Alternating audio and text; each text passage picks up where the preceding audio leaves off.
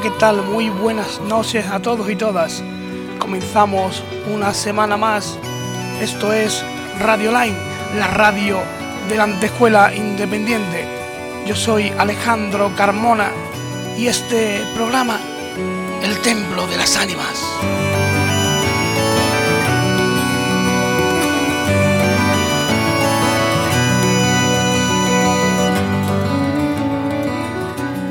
Estaba yo el otro día por la calle y me paró una persona que me preguntaba que cuánto, cuánto me cobraba cada personaje de los que estamos trayendo aquí y cuánto dinero ganaba yo. En cuanto a cobrar, bueno, eh, yo hago la llamada de teléfono, pero como tengo tarifa plana, pues tanto me da que me da lo mismo, ¿no?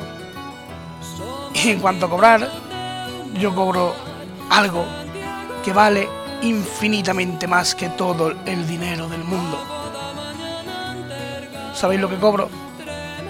Sabiduría, aprendizaje y sobre todo, sobre todo, ser libre.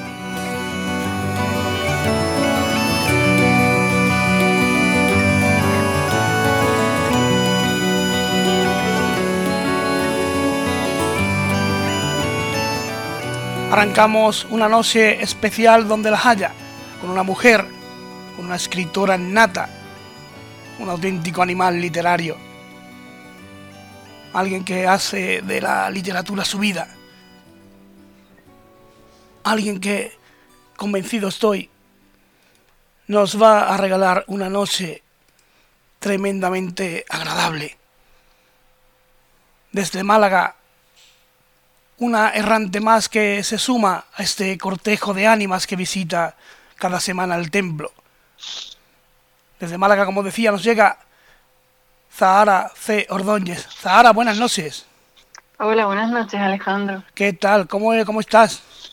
Pues mira, muy contenta y encantada de oírte hablar y de las cosas que has dicho. Eso de la libertad me ha, me ha llegado, lo de ser libre me ha llegado, me ha llegado. Aquí me, aquí me, aquí me siento libre. La verdad que aquí es un, en, mi momento de, de, libertad, en el momento en el que yo, en el que me considero más yo, ¿no?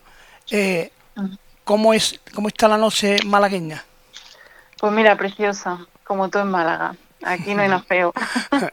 eh, esa playa, ese, esa brisa del Mediterráneo te inspira a ti para tus historias, una barbaridad, me imagino. Muchísimo, muchísimo. Además, yo desde mi ventana veo el mar eh, a lo lejos y veo el veo Gibralfaro, que es uno de los monumentos que tenemos en Málaga, y por la noche lo encienden y es como una luz en el horizonte oscuro y ahí se ve Gibralfaro, ¿no? Como un recuerdo de que, pues, de la Málaga de otros tiempos y me inspira muchísimo, la verdad. Bueno, y dentro de poco ya tendremos por allí, tendremos por allí el, el, espeto y la cervecita, ¿no? Hombre. aquello es, aquello es otro mundo. Eh, bueno, Zara, tienes un montón de novelas. Yo, una de las preguntas que le hago, que le suelo hacer a la gente que viene por aquí, es cuál es su momento del día para inspirarse, para escribir, pero contigo me la tengo que replantear. ¿Tú cuándo lo escribes? Buena pregunta. Generalmente por las mañanas. Por las mañanas estoy bastante a carajota, como se dice aquí. O sea, soy animal nocturno, me cuesta muchísimo concentrarme por las mañanas. Entonces, sí que es verdad que hay veces cuando no me queda más remedio porque tengo que terminar algo, que lo hago por la mañana y digo, venga, voy a terminar esta cena. Pero yo cuando más gusto estoy es a partir de esta hora. Por, entonces, eh, eh, ¿eres, ¿eres ave nocturna? Sí, total, soy un búho. Totalmente. Eh, tienes una novela que está recién sacadita del horno, ¿no? Sí. De ayer mismo. Sí, ayer salió La irrevocable rendición de un duque, que es la primera de la serie El Azar, que es una serie de romance de época que saco con, con Selecta, que es el sello de romántica de Penguin.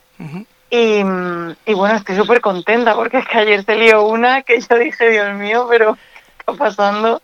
porque claro, pues mi gente a la que tanto quiero y a la que tanto le debo, pues estuvo volcándose muchísimo con el lanzamiento de la novela. Eh, Hicieron un hashtag y todo, dime. Eh, ¿Cuántas novelas tienes? Actualmente que haya publicado ya eh, novelas, eh, Malacor, Negro sobre azul. Dos. Las tres de Destinos en la Tormenta. Y, mm, y, la primera de la serie El Azar. Eh, eres una mujer joven con un bagaje ya eh, bastante considerable en tu haber, ¿no? Eh, hablando de literatura. ¿Con qué edad comienzas tú a, escribir todo, o a publicar, mejor dicho? A escribir me imagino que desde muy jovencita, ¿no? Sí, claro. Yo creo que al final todos los que tenemos inquietudes literarias desde chiquitito vamos sembrando semillas y vas escribiendo una cosa, otra, bueno, cosas que a lo mejor son juegos de niños, ¿no? Y que no tienen mucha relevancia en ese momento, pero que te ayudan a, a desarrollarte. Y bueno, pues lo típico del típico concurso literario, el profesor que hace una redacción a la que te apuntas. Yo creo que muchos escritores escribimos también gracias a ese momento con un profesor de literatura que, que recibió un relato nuestro y nos dijo, oye, qué bien lo hacen, ¿no? Sí, hay alguien que ti algo más, ¿no? ¿Eh? Perdón. ¿Alguien que ve en ti algo más? Sí, eso siempre. Yo creo que, lo digo muchas veces, aunque nosotros, el oficio de escritor sea muy solitario, en, al fondo, cuando te sientas delante del, papel en blanco, realmente nunca te constituyes solo, siempre dependes de los demás. Y hay un factor que es que la gente crea en ti porque muchas veces por mucho que escriba, si la gente no cree en ti, no te da su confianza y no te lee, es difícil, ¿no? Que pues que llegues a, ninguna parte. Pero creo yo que la primera persona que, debe de creer en ti eres tú misma, ¿no? Sí, hombre, por supuesto, eso siempre, por bandera. Y aunque el mundo se te ponga en contra, si tú tienes una idea, tú tienes un sueño, eh, tienes que perseguirlo, tienes que ir a por él y, y mirarte al espejo todos los días. Y hay una cosa que hace poco estuve hablando con mi marido que, me resultó muy, muy curiosa y es que se han tenido que dar muchísimas, muchísimas, muchísimas casualidades en el universo para que nosotros estemos en el punto en el que estamos.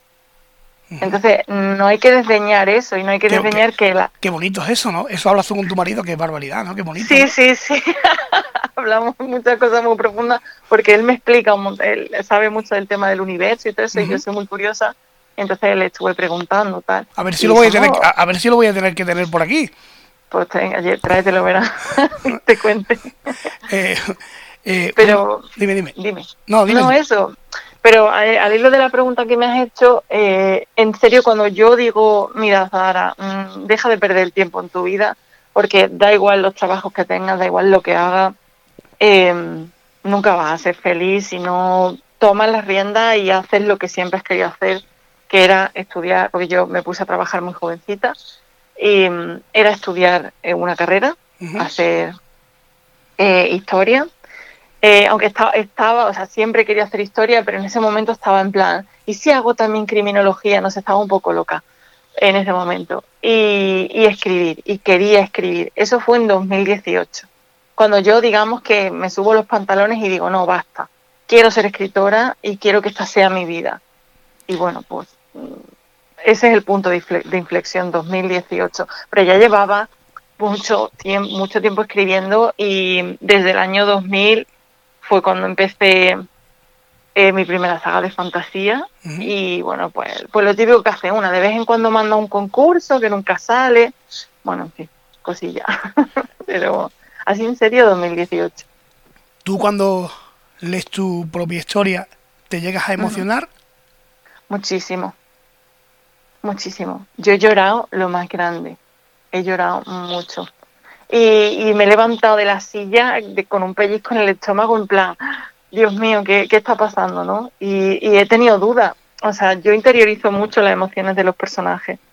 Creo que por eso también comunico tanto, ¿no? Que te, que me ¿Te crees tus propios personajes, no?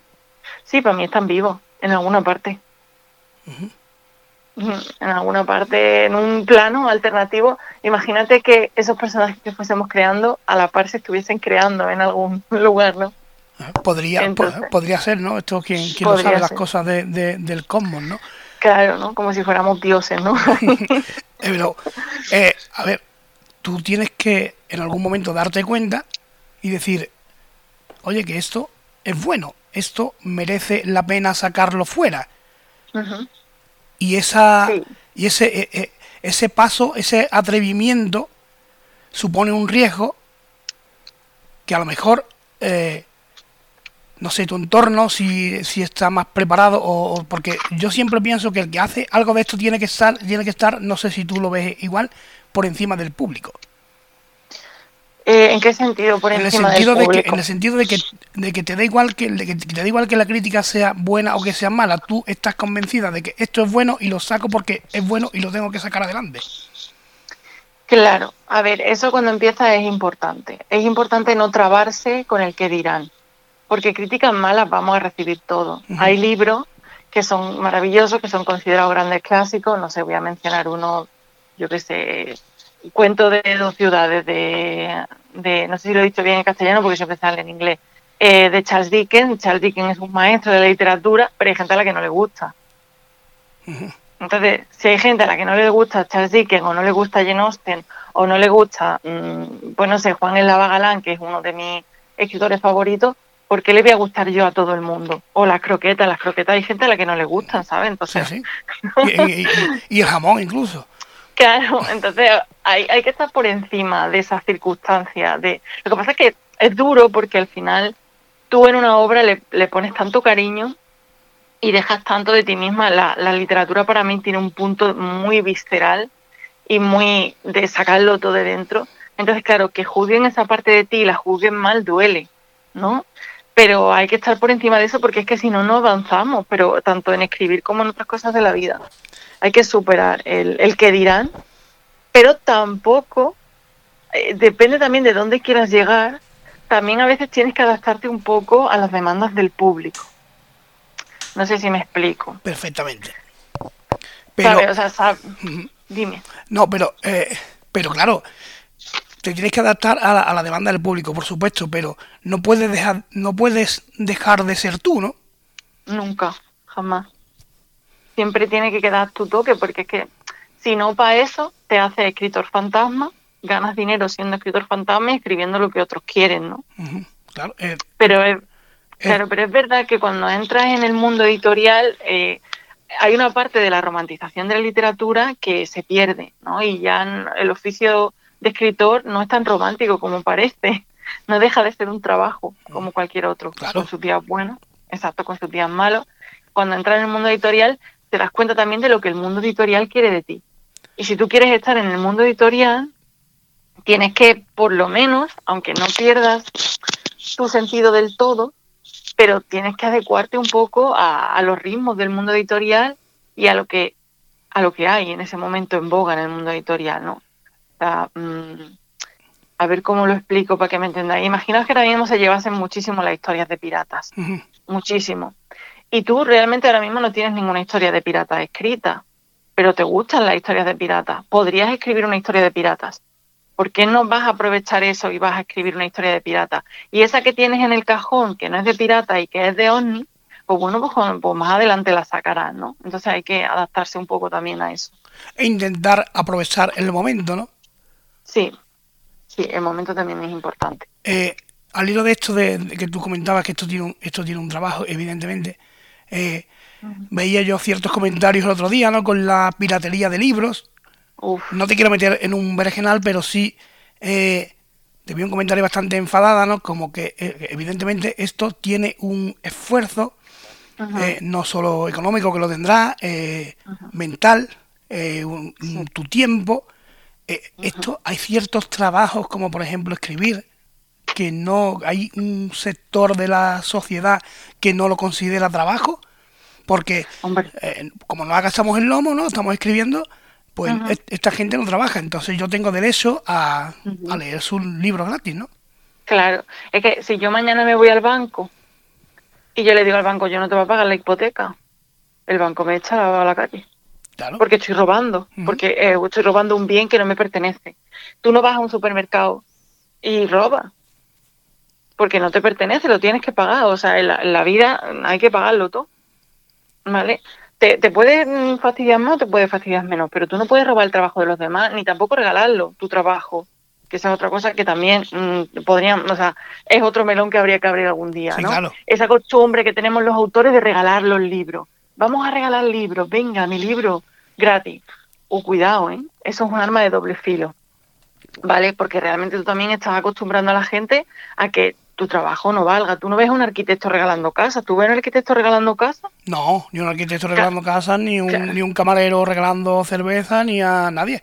Eh. Efectivamente, son casos muy puntuales, ofertas muy puntuales. A lo mejor hay un arquitecto que hace una obra benéfica y regala un piso, no sé, a ver si me entendéis, que siempre hay que coger las cosas en su contexto, ¿no? O un bar que de tres botellines te regala uno. Pero tú no llegas a un bar, te sientas y te tomas toda la cerveza que tú quieres gratis. ¿Por qué tienes que disfrutar de mi trabajo gratis?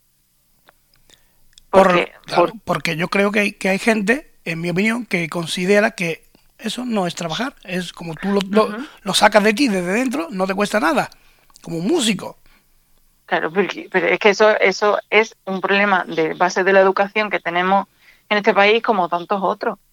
Que es que tenemos muchos, ¿no? Habría que volver a hacer... no, esto habría que regenerarlo, reestructurarlo y... Claro, pero falta un es que además los propios piratas se inventan unas justificaciones que es que yo, yo muchas veces yo no me quiero meter en follones en Twitter porque... Sí. Uf, pero es que dices tú, pero tú te estás leyendo. Y además hay gente, eh, eh, la última vaina que hubo, que se lió bastante fuerte, la persona que estuvo defendiendo la piratería era una persona que estaba metida en el mundo artístico. Y es como, bueno, pues yo mañana cojo tu trabajo también y me lo quedo y hago con él lo que quiero. Eso no se puede hacer. Eso no se puede hacer. Hay que reivindicarlo y defenderlo de, todas las maneras posibles.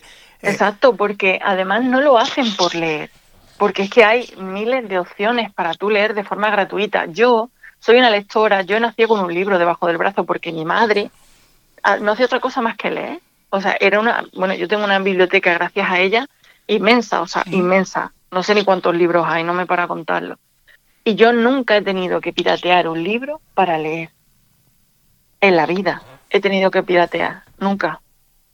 Entonces, hay opciones. Eh, si no las hubiera, si no las hubiera de verdad, yo te diría, bueno, vamos a buscar soluciones, pero es que las hay. Hay muchísimas opciones. Lees tú eh, u otras plataformas, porque hay mucha gente que ahora mismo no quiere saber nada de Lees tú. Otro, otro, otro lío que se lió es que aquí vamos a lío por mes o por semana en Twitter. Eh, Biblio, no sé, la, biblioteca de la de tu casa, un amigo que te presta un libro, autores que tienen relato y relato y relato en sus páginas web para que tú puedas leer Wattpad. En Wattpad hay literatura de calidad. lo que pasa. Que lo, que pasa es que es más bonita la polémica, ¿no? No, claro, y que tú tienes que venir a mí a robarme mi trabajo y mis ocho horas diarias que yo paso aquí sentado son para que tú robes mi trabajo. Porque es que encima, si tú robases mi trabajo, pero me dejases aunque sea una reseña o me hicieses una entrevista o me hicieses un no sé qué en un blog, diría, bueno, por lo menos he sacado algo. Pero es que no, tú descargas mi libro desde una página pirata que roba tus datos, vende tus datos y se lucra de tus datos. Y se lucra de ti y de mí. O sea, que estás haciendo el pardillo, así de claro. Que te crees que, el daño solo me lo haces a mí, pero eh, también te lo estás haciendo a ti mismo. Eh, yo no te, quería, no te quiero meter en, ningún jardín, pero mm, sí quería comentártelo porque creo que que había que, reivindicarlo de, alguna manera, ¿no? Eh, a ver, yo no tengo problema. Yo estuve ya. No, sí, sí, sí. Eh, mientras que sea con respeto y educación, eh, se habla de todo y no hay ningún problema, claro que no. Yo estoy absolutamente en contra de la piratería, eh, me parece desdeñable. Y yo, por suerte, tengo detrás un sello importante. Que yo, en cuanto tengo, veo una página pirata que tiene mi libro, lo comunico. Y bueno, imagínate, ¿no? Lo que hace un sello como Penguin con la piratería. O sea, así de claro.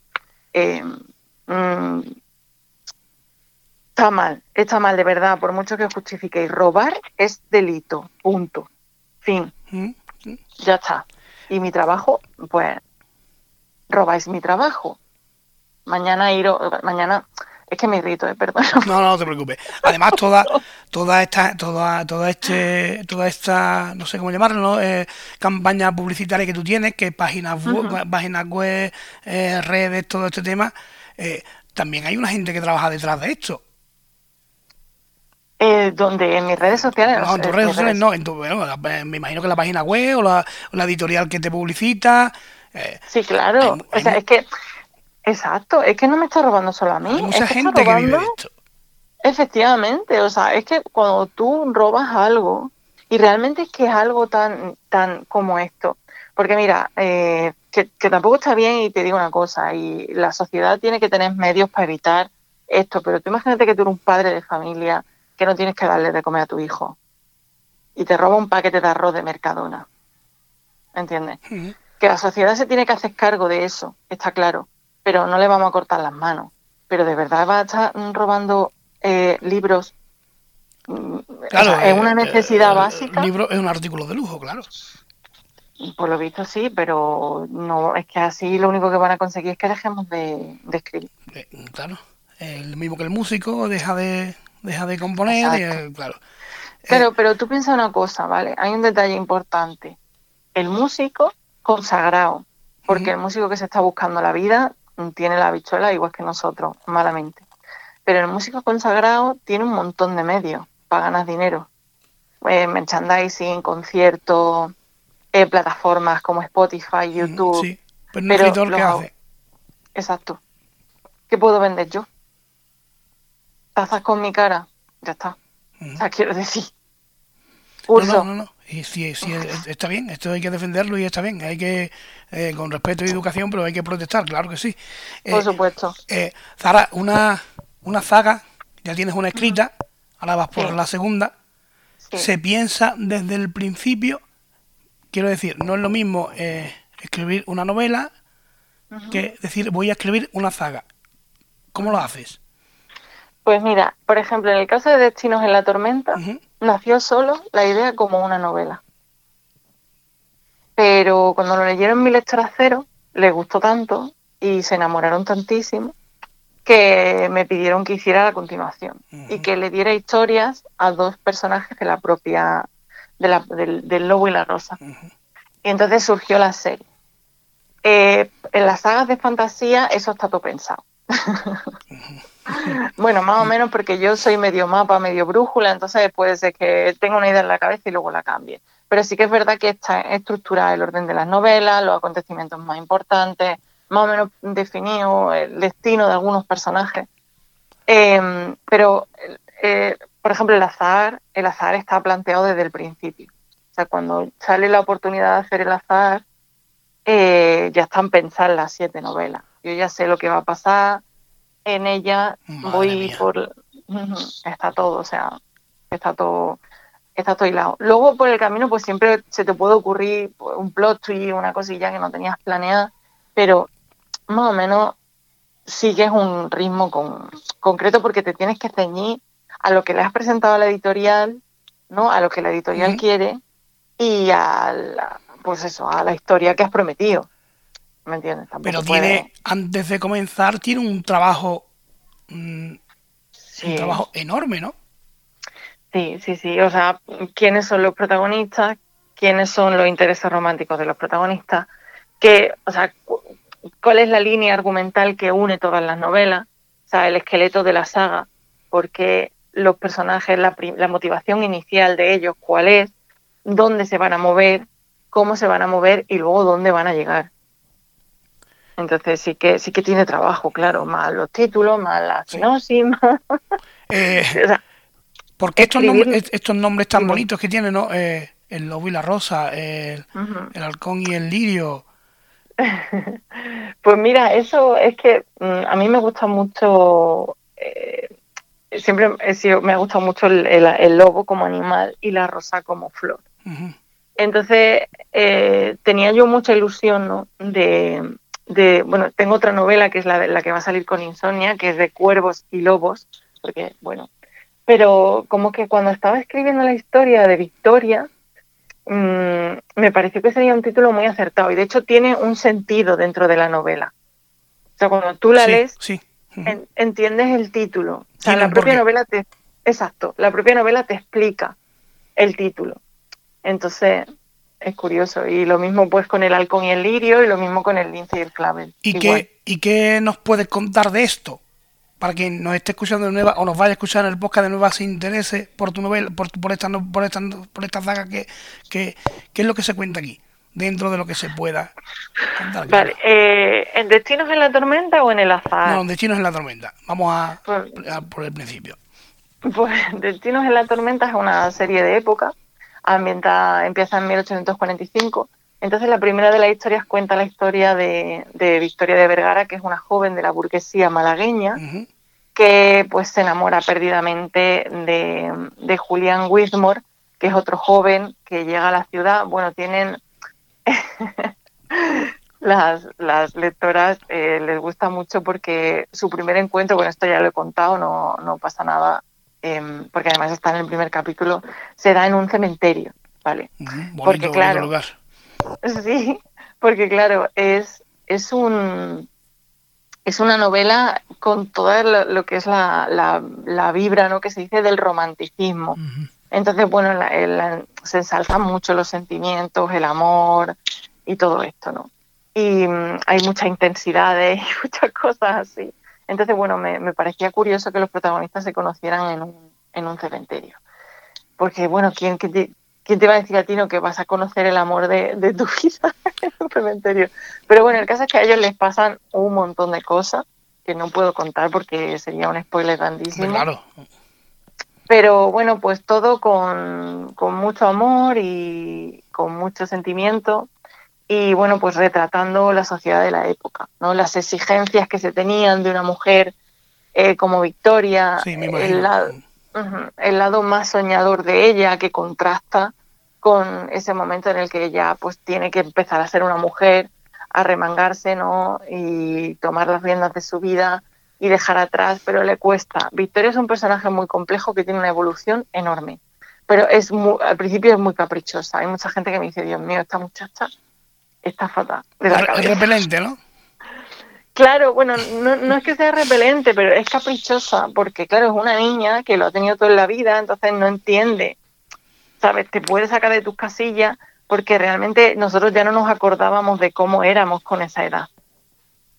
¿no? Cuando, por ejemplo, nosotros teníamos 16, 17, 18, 19 años, éramos, con perdón de la palabra, lo más tonto que ha parido madre. Yo prefiero no acordarme. Entonces, claro, tú lees un personaje así y dices tú, pero, pero ¿por qué te enamoras? ¿Pero por qué haces esto? Pero, pero porque yo quería reflejar como ese, ese paso de, de la juventud más inconsciente a una adulta más serena, ¿no? Y más como que se va descubriendo a sí misma, va, va, se va dando cuenta de su propia fuerza creadora, porque por ejemplo ella nunca ha ha hecho nada. Allá la visten, allá la peinan y de repente se da cuenta de que puede, de que tiene manos, ¿no? y de que las puede usar. Puede hacer cosas, claro. Exacto. Y es muy bonito. Yo creo que la evolución del personaje es muy bonito. Eh, despierta muchas cosas a las lectoras. Muy buenas y muy malas. Esos son los dos extremos de Victoria y estoy muy orgullosa de ella. Y los personajes masculinos son maravillosos porque hay son muy diferentes entre sí. Eh. Aquí hay también una, una historia, creo que sí, que en esta saga, ¿no? Con de, una banda de bandoleros, ¿no? Claro, claro, porque la historia, la historia empieza en Málaga, pero luego pasa a Perro, a Sierra Morena. Entonces, claro, exacto. Yo tiro para mi tierra, yo vivo en Málaga, pero yo nací en, en, Jaén, pero me crié en Andújar. Y sí, y entonces... Me suena Andújar de algo, sí. Sí, sí, verdad, la buena tierra. Entonces yo reivindico mucho, pues eso, eh, nuestro pasado, eh, nuestra historia. Y el tema de los bandoleros no podía faltar, es que no podía faltar. Esas leyendas de, del, del tragabuse de Pasos Largos, tragabuse que, que, le llamaban tragabuse porque, por si alguien no lo sabe, se comió el feto crudo de un burro, ¿no? Sí, tela, ¿eh? Estuvo a punto de, la historia tremenda. Eh, Tremenda. Pasos Largos, El Tempranillo, ¿todo esto te inspira a ti en tu novela o es simplemente... te inspira, ¿no? Sí, muchísimo. Eh, hay una historia de un bandolero inventada, obviamente. Y bueno, pues hay muchas escenas de, pues eso, de taberna del pueblo, ¿no? Eh, donde se reúnen en torno al fuego, pues personajes icónicos, el cura, el carbonero, el médico rural, o sea, es un poco el reflejo de la sociedad rural de la época, em, que está viviendo un montón de cambios en ese momento. Y, bueno, pues con todo el tema del bandolerismo, a pesar de que nace la, la, Guardia Civil nace, ¿vale? En esa época, entonces yo cuento un poco cómo son esos primeros guardias civiles que custodian los pueblos, cómo la gente también los recibe.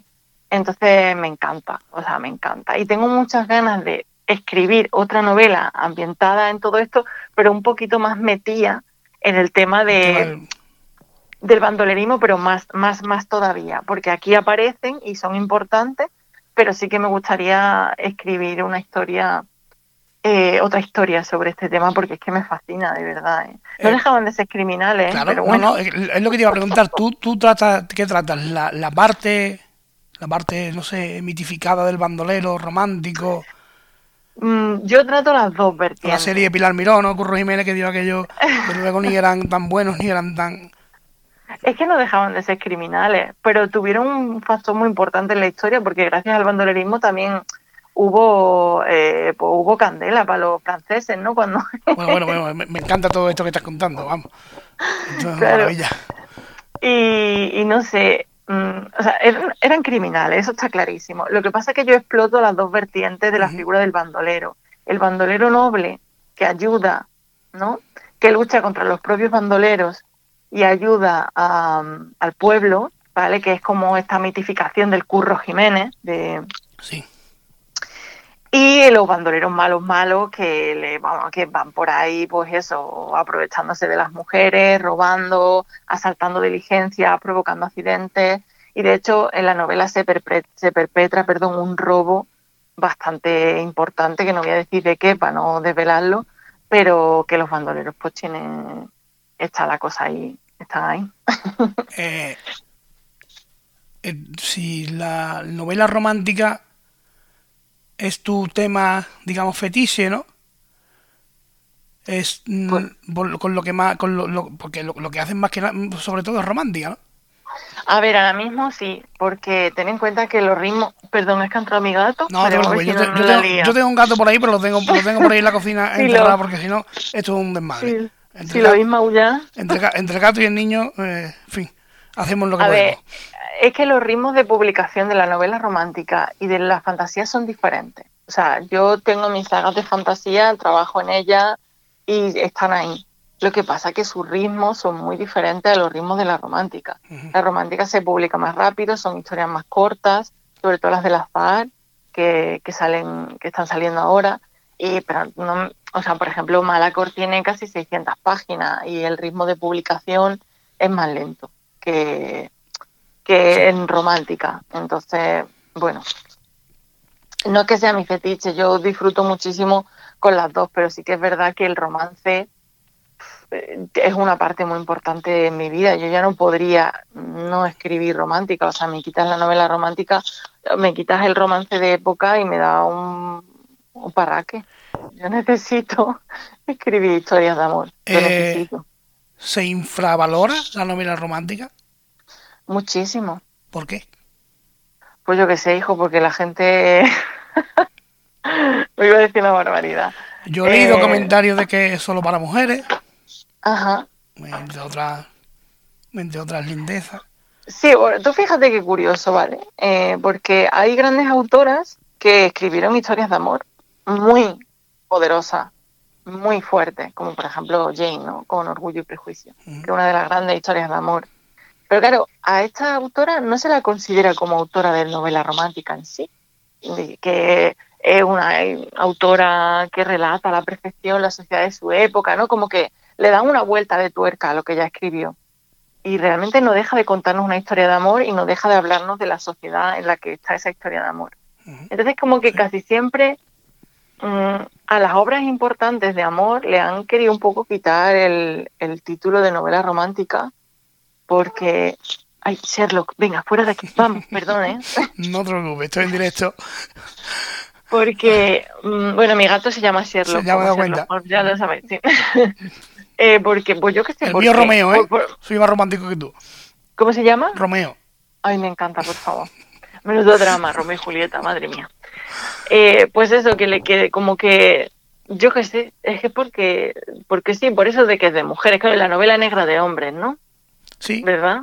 Pero, ah, pero ¿y qué pasa con Agatha Christie, con Mary Hill Clark, con Dolores Redondo, con tantas autoras grandiosas, maravillosas de novela negra? Es que son o de misterio. Es que son, es que son, es que son tonterías. Mira, Alejandro, así de claro te lo digo, tonterías. No hay novelas para mujeres ni novelas para hombres, hay novelas para lectores y lectoras y del mundo y punto. Pero siempre se ha asociado, los es que esto es un problema que viene de muy lejos, porque siempre se ha asociado eh, los sentimientos a la mujer, ¿no? Sí. Y la frialdad al hombre, ¿no? Y el hombre no puede llorar, y el hombre no se puede mostrar débil. Entonces, ¿cómo va el hombre a interesarse por una novela que explora los sentimientos? Claro, pero es que eso es una, esto es una, una yo creo que es una, una especie de, de, bucle que nos, que nos metieron eh, ya de, de, tiempos inmemoriales, creo yo, del, del, cual es muy, es muy complicado salir, ¿no? Sí, es difícil.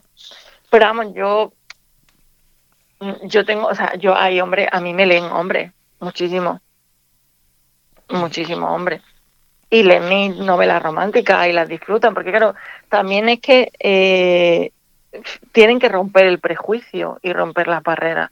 Luego, aparte, yo en, mi, en mis novelas meto mucha aventura, acción, ¿sabes qué? Sí, claro que, eh, no, es. todo, no, es, no es solo romance, que es lo que ellos suelen, o, la, o algunos de los lectores que yo conozco, es como, ah, pero ¿esto, esto es un palagoso o esto cómo va? ¿no? Sí, Entiendo. Eh, claro, no sé. Pero es por eso, por una construcción social.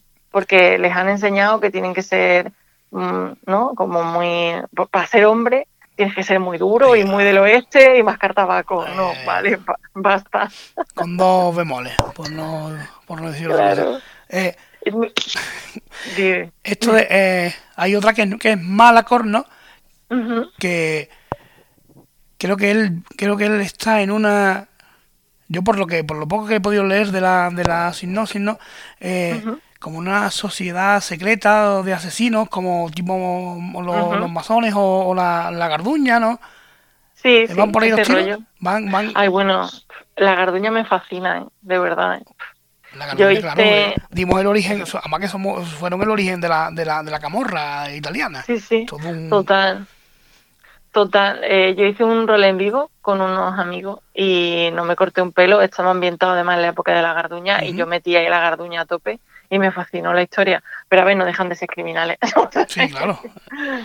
Em, pues Malacor es, mm, pues es un muchacho que se cría en la isla de Ledaria en el gremio de asesinos, de ladrones y asesinos.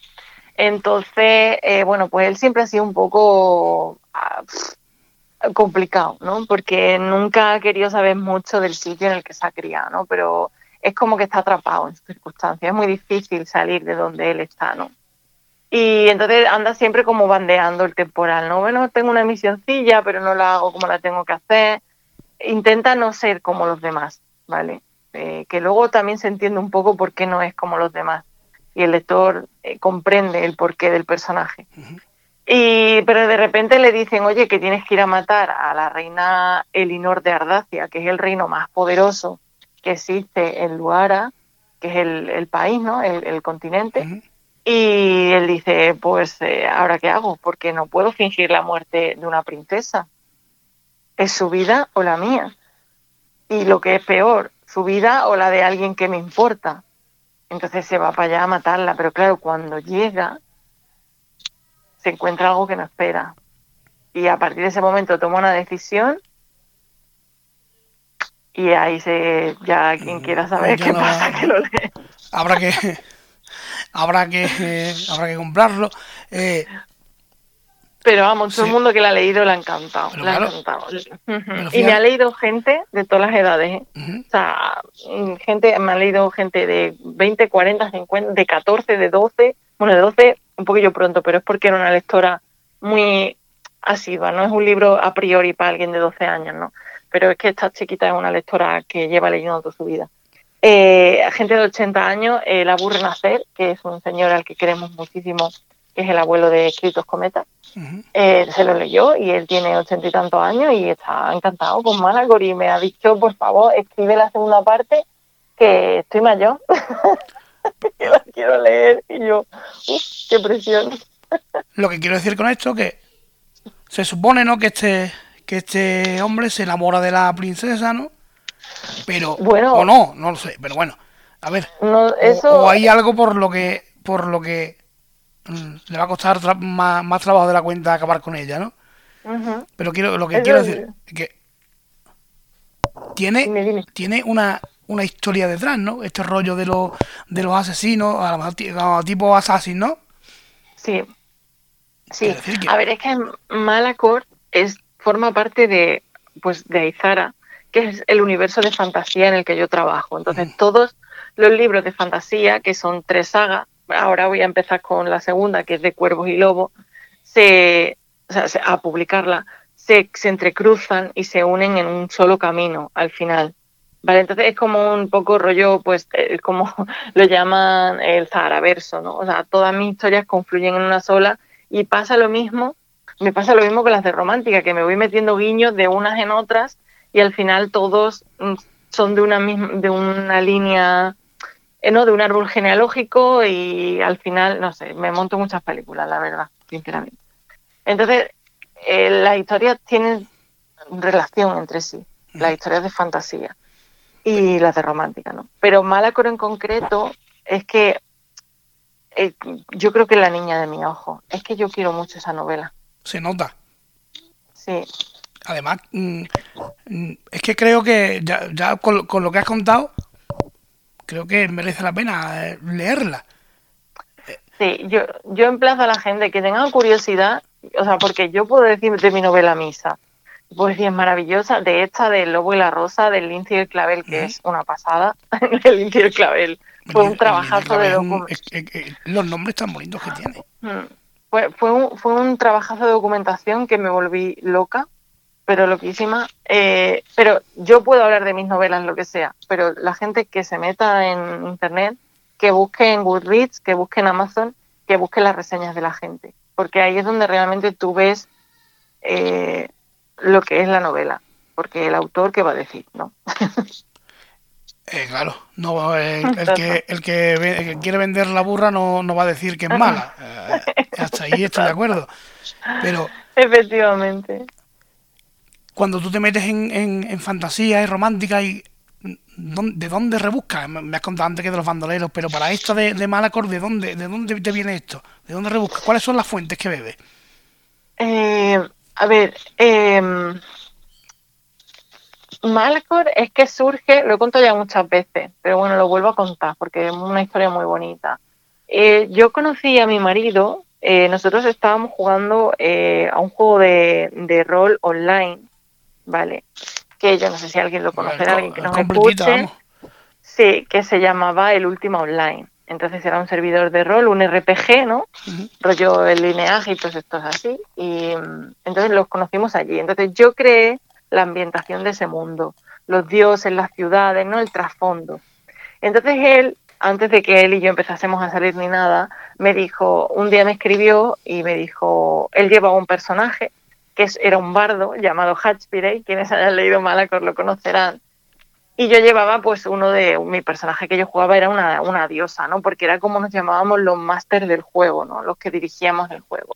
Entonces me dijo, me gusta tanto tu historia que he creado una historia a partir de tus historias.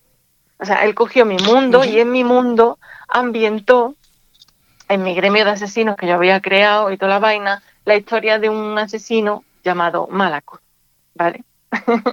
Entonces, cuando yo recibí la historia, yo flipé, porque era, un relato corto, o sea, creo que tiene una página y media o dos páginas.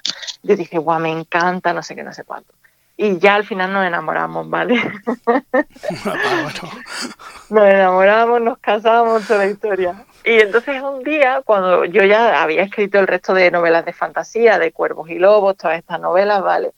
Y yo le dije, Jolín, me haría mucha ilusión eh, escribir la historia de Malacor antes de tu historia. Es decir, cómo el personaje que tú me has presentado llega a ser lo que tú me has presentado.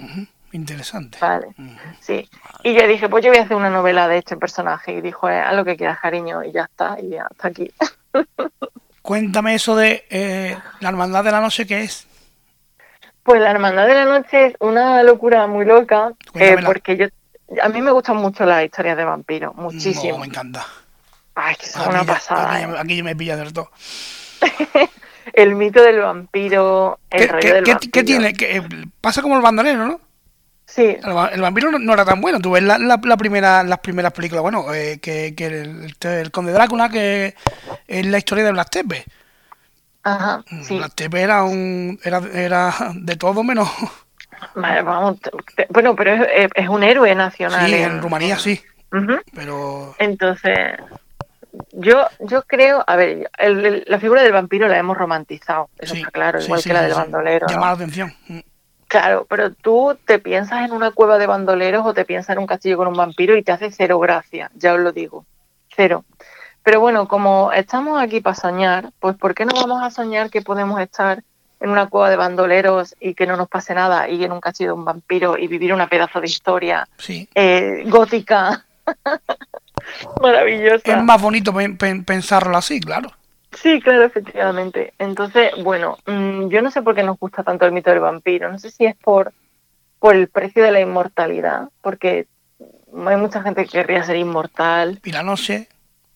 Por la noche, no sé. Mm, es que son muchas cosas, pero a mí me gusta mucho. Entonces, yo escribí un relato que se llama El jarrón persa, que es un, es un relato de época y entonces lo envié a una convocatoria. Eh, no me lo cogieron.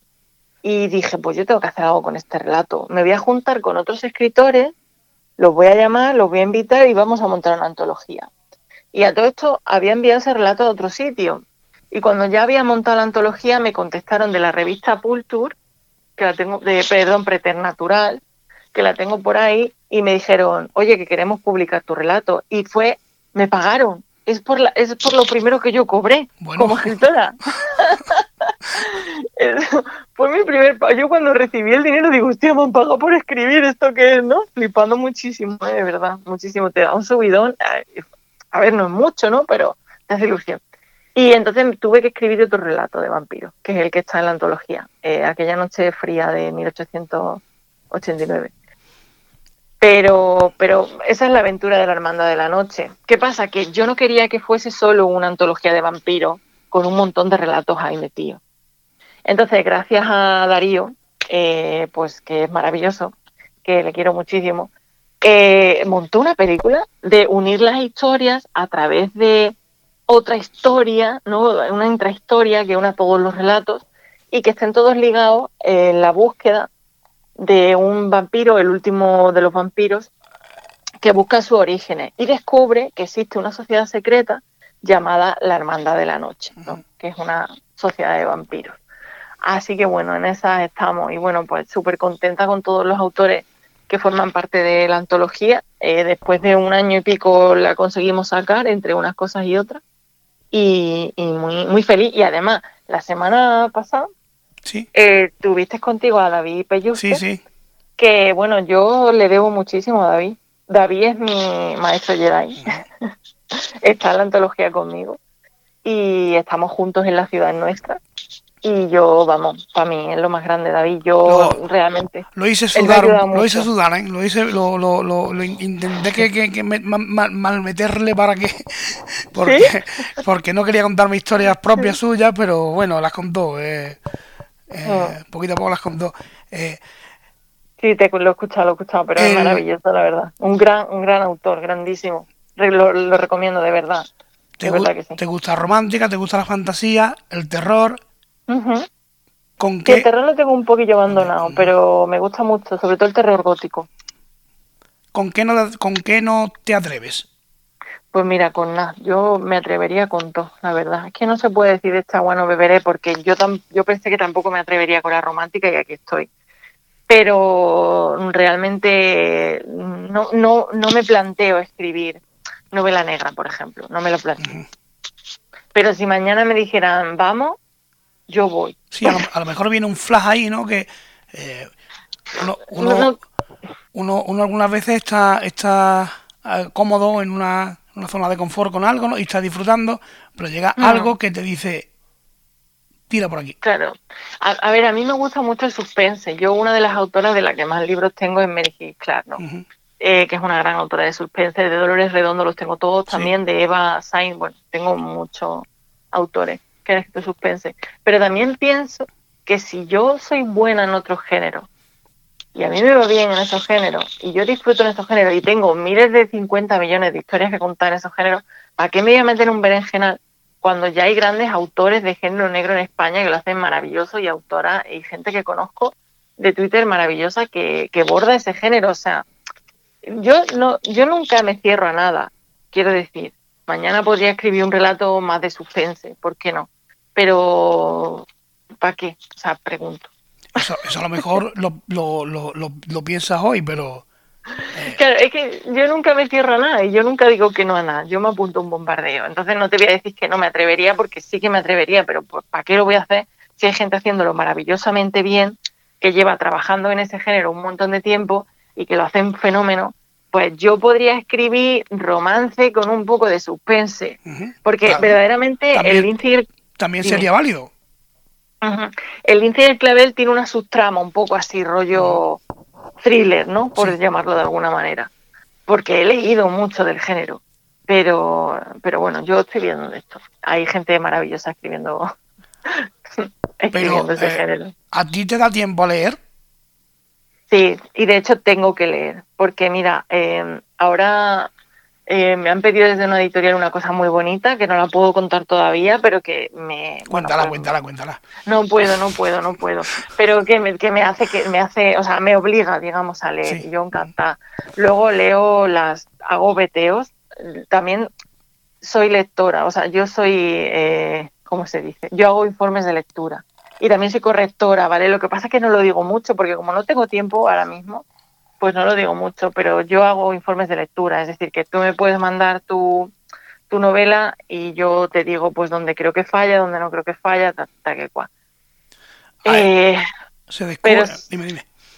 Sí que leo, o sea, el, escritor tiene que leer y yo leo aunque sea mm, media hora al día o una hora al día, porque ya te digo, hay muchos compañeros que me piden ayuda y me dicen, no puedo leer a todo el mundo que me gustaría, ¿vale?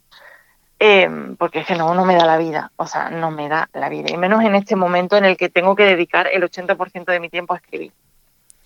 Pero leo mucho. En la, dime. No, digo, en, la, en las redes, eh, yo creo que hay que darle la importancia justa que tiene, ¿no? Pero yo he descubierto un grupo de gente, entre los que entre los cuales estás tú, eh, Estrella Vega, Sandra, María, eh, David, que lo tuve aquí, ¿no?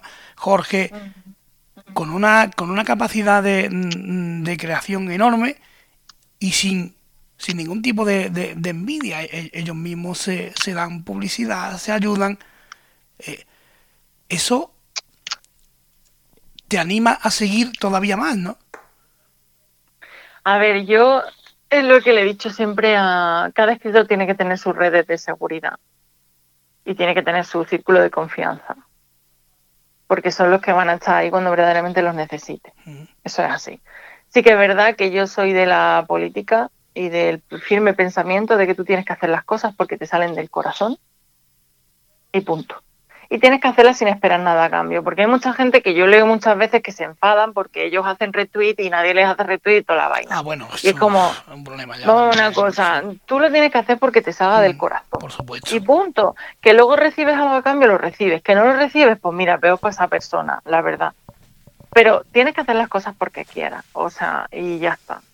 Y yo cuando entré en Twitter es que no era nadie, o sea, no era nadie, pero absolutamente nadie, no me conocía nadie lo que pasa que yo soy una persona, mm, pues, que me gusta la gente y me gusta escuchar a la gente y leer a la gente. Me encanta cuando hago un juego y le digo a la gente, ponedme una frase de vuestro manuscrito y, y flipo, tío, porque la gente tiene una capacidad creativa brutal. O sea, realmente no somos nadie, somos granitos. Cada escritor es un pequeño granito y hay gente que escribe infinitamente mejor que yo, infinitamente, a lo mejor no ha tenido tan buenas oportunidades como yo estoy teniendo, ¿no? Entonces, mm, a mí me gusta leer a la gente y me gusta llenar Twitter de literatura y tal. Evidentemente, soy un ser humano y tengo mis defectos, como todo el mundo, y pues hay gente con la que no me llevo bien, y punto. Ni, o sea, ni, ni me llevo bien, ni me quiero llevar bien, ni me llevaré nunca bien pero hay gente con la que me llevo genial. Entonces, bueno, Twitter es un mundo complicado al final. Mm, bueno, depende cómo te lo tomes, ¿no? Eh. Sí, sí, a ver, hay que tomárselo yo que sé, hay que buscar gente que te corre, o sea, que te corresponda en el sentido de que tenga tus mismas eh, inquietudes, que vibre en tu misma sintonía y que te, te, empuje y no te pare. O sea, gente que, que verdaderamente esté contigo porque, porque quiera estar contigo y no por el interés. Porque yo he tenido mucha gente a mi alrededor por el interés y yo también te habrá pasado, Alejandro, porque a todo ser humano nos pasa. Y estoy aprendiendo mucho ¿eh? en este último año del tema este de, ah, la gente interesa ahí ya, cuidado, ¿eh? pues yo ya es muy difícil que me la cuelen, así que eh, yo te lo digo. Estoy abusando ya de ti, pero no pasa nada. Cuéntame otra pasión que no sea la escritura. El mar. El mar. Me encanta, me encanta el mar. El mar, no el mar. ¿Te imaginas? Digo, el mar me gusta muchísimo el mar. O sea, tengo una fijación con el mar. Yo todos los días lo veo y cada dos por tres voy a pasear porque es que tengo una fijación. O sea, yo quiero, una de, mis de mis sueños, lo he contado muchas veces, es ser patrona de barco. Me encantaría, me encantaría ser patrona de barco y tener un barco y irme por ahí con mi barco, mi rollo. Eh, desde siempre. Y ojo, he nacido en Jaén, que allí el único mar que tenemos es un mar de olivos. ¿no? olivos hay allí va. Vamos, que, vamos, que doy fe. olivos hay Tengo fijación. Y eh, luego pues, me gusta mucho pasar tiempo con la gente que quiero. ayudar a la gente que quiero me gusta muchísimo. O sea, me hace sentir bien. Yo cuando alguien tiene un problema digo, venga, ¿qué te pasa? Venga, vamos a, Vamos a arreglarlo, no sé qué. Y hablas con con, mi gente de, de mi grupo, pues mi Reinacer, Maya, Mari, eh, Edu, no sé, la gente maravillosa. Hay mucha gente con una. Eh, las chicas de mis betas, mis lectoras cero. Es que si me para a nombrar a todo el mundo aquí, no, no estamos nunca. Eh. Hay, hay mucha gente que me gusta mucho también en Twitter que tienen iniciativas muy bonitas, como la gente de, por ejemplo, del Team Pato. Sí, lo que te nombraba antes, ¿no? Este, ¿Verdad? Sí, sí. que, lo, que lo que hacen ellos es, es, una pasada porque se ayudan, ellos se ayudan, ellos te comparten, ellos subo cualquier, por ejemplo, el, anuncio de este programa y de momento están compartiendo, lo están subiendo, lo están comentando sin nada. Y realmente lo hacen, exacto. y es así como hay que hacer las cosas. Ese es el espíritu. Mira, yo lo voy a hacer sin nada, sin nada cambio. Que la gente viene un directo, pues viene. Que Nosotros en la horda nos pasa igual. En la horda pasa igual. Nosotros tenemos la horda abierta para la gente que quiera hacer presentaciones con nosotros. Nosotros no cobramos, nosotros no ganamos un duro. ¿Qué, es la horda? Cuéntalo, aprovecha la, la ocasión. Pues la horda empezó siendo un podcast, ¿vale? Se llama así porque los que lo fundamos nos conocimos en la convocatoria de Orgullo Zombie, que es una convocatoria maravillosa, que por cierto ahora está activa, ¿vale? La tercera edición, que la lleva eh, José Andrés. Y entonces con el rollo de Orgullo Zombie, pues nos llamamos La Horda y surgió como un podcast. Era un podcast y al final decidimos salirnos del formato podcast porque conlleva un trabajo que en ese momento ya no podíamos afrontar, que es la edición. Sí, claro, Socorro, ¿sabes lo que es, no? Sí, algo, algo, algo. Entonces, bueno, pues, pues eso. Y directamente ahora estamos en YouTube, estamos en Twitch y de vez en cuando subimos cosas a iBox. Bueno, todo lo que producimos lo subimos a iBox, pero sí que se hacen algunos programas todavía en formato podcast, los que se pueden afrontar. Porque el, porque Darío, porque Fran, eh, Aris o alguno de los compañeros pues pueda montar el programa, ¿no? Eh, Pero vamos, hacemos cosas literarias y cosas de series y charlas truculentas y todo eso. Yo te, oigo hablar y hay momentos que, durante esta entrevista que he pensado, es una mujer espiritual y otra he dicho, no, esta es de topa afuera. de topa afuera. Sí, topa afuera. Lo que, lo que pienso lo digo y él lo lleva. A ver, yo soy muy sincera, no soy sincericida, o sea, yo no voy matando a la gente con mi sinceridad, tengo, no me gusta hacerle daño a la gente nunca jamás. Y bueno, todos le hacemos daño a alguien alguna vez, aunque sí, claro, pero el, umbral, el umbral del, daño cada uno también lo pone donde quiere. Claro, exacto, pero yo por, por voluntad propia no voy a la gente no a hacerle daño. El caso es que yo soy una persona muy espiritual, sí, pero soy muy sincera y me gusta mucho hablar con la gente y la gente habla mucho conmigo. A mí me cuentan su vida y es como, ¿por qué? Pero bueno, em, me gusta escuchar. Tienes un poco, un poco alma de psicóloga, ¿no? yo qué sé, bueno, lo de, lo de psicólogo es muy complicado, ¿eh? yo no, madre mía.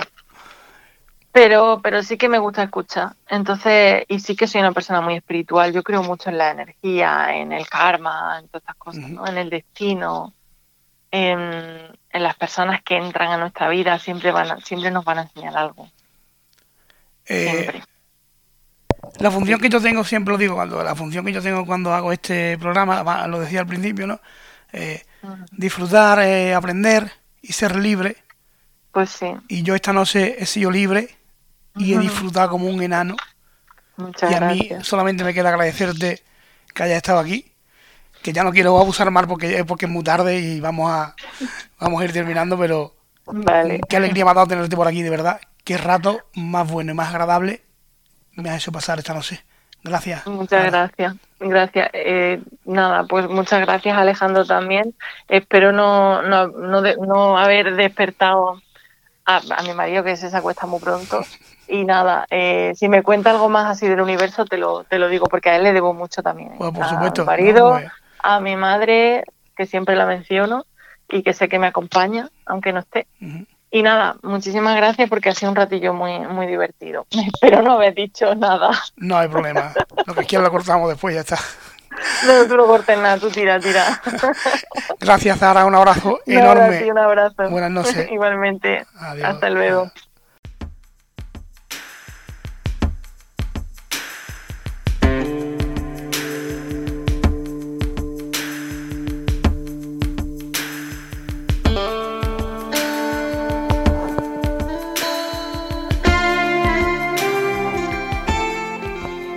Bueno, amigos y amigas, pues... ¿Qué quiero que os diga? Esto ha sido para mí un, un disfrute, un deleite. Y lo que lo que yo he aprendido esta noche con esta, con esta mujer no se me va a olvidar en la vida. Me ha, me ha impresionado, la verdad. Su saber estar, su, decir las cosas claras como a mí me gustan cuando había que decirlas. Y su pausa cuando tenía que tomarla. Y como aquí estamos para esto, para disfrutar, para aprender, para, para vivir la radio por la noche. En estos viernes, en estos sábados cuando podemos hacer esto. Como, como comentaba yo al principio de todo, hay cosas que hay cosas que valen millones y millones de veces más que el dinero, que todo el dinero del mundo. Esas cosas son, entre otras, lo que yo he disfrutado, quizá no sé, y lo que estoy seguro que vosotros y vosotras lo habéis hecho y lo haréis posteriormente cuando subamos el podcast. Esto va, a seguir corriendo, vamos a seguir haciendo estas historias, estos programas. Ya iremos informando a través de, de las redes. Pero yo cada vez estoy más contento, cada vez estoy disfrutando más, cada vez estoy más a gusto. Y cada vez soy, cada vez soy más libre. Nos vemos pronto. Hasta otra. ¡Fuerza!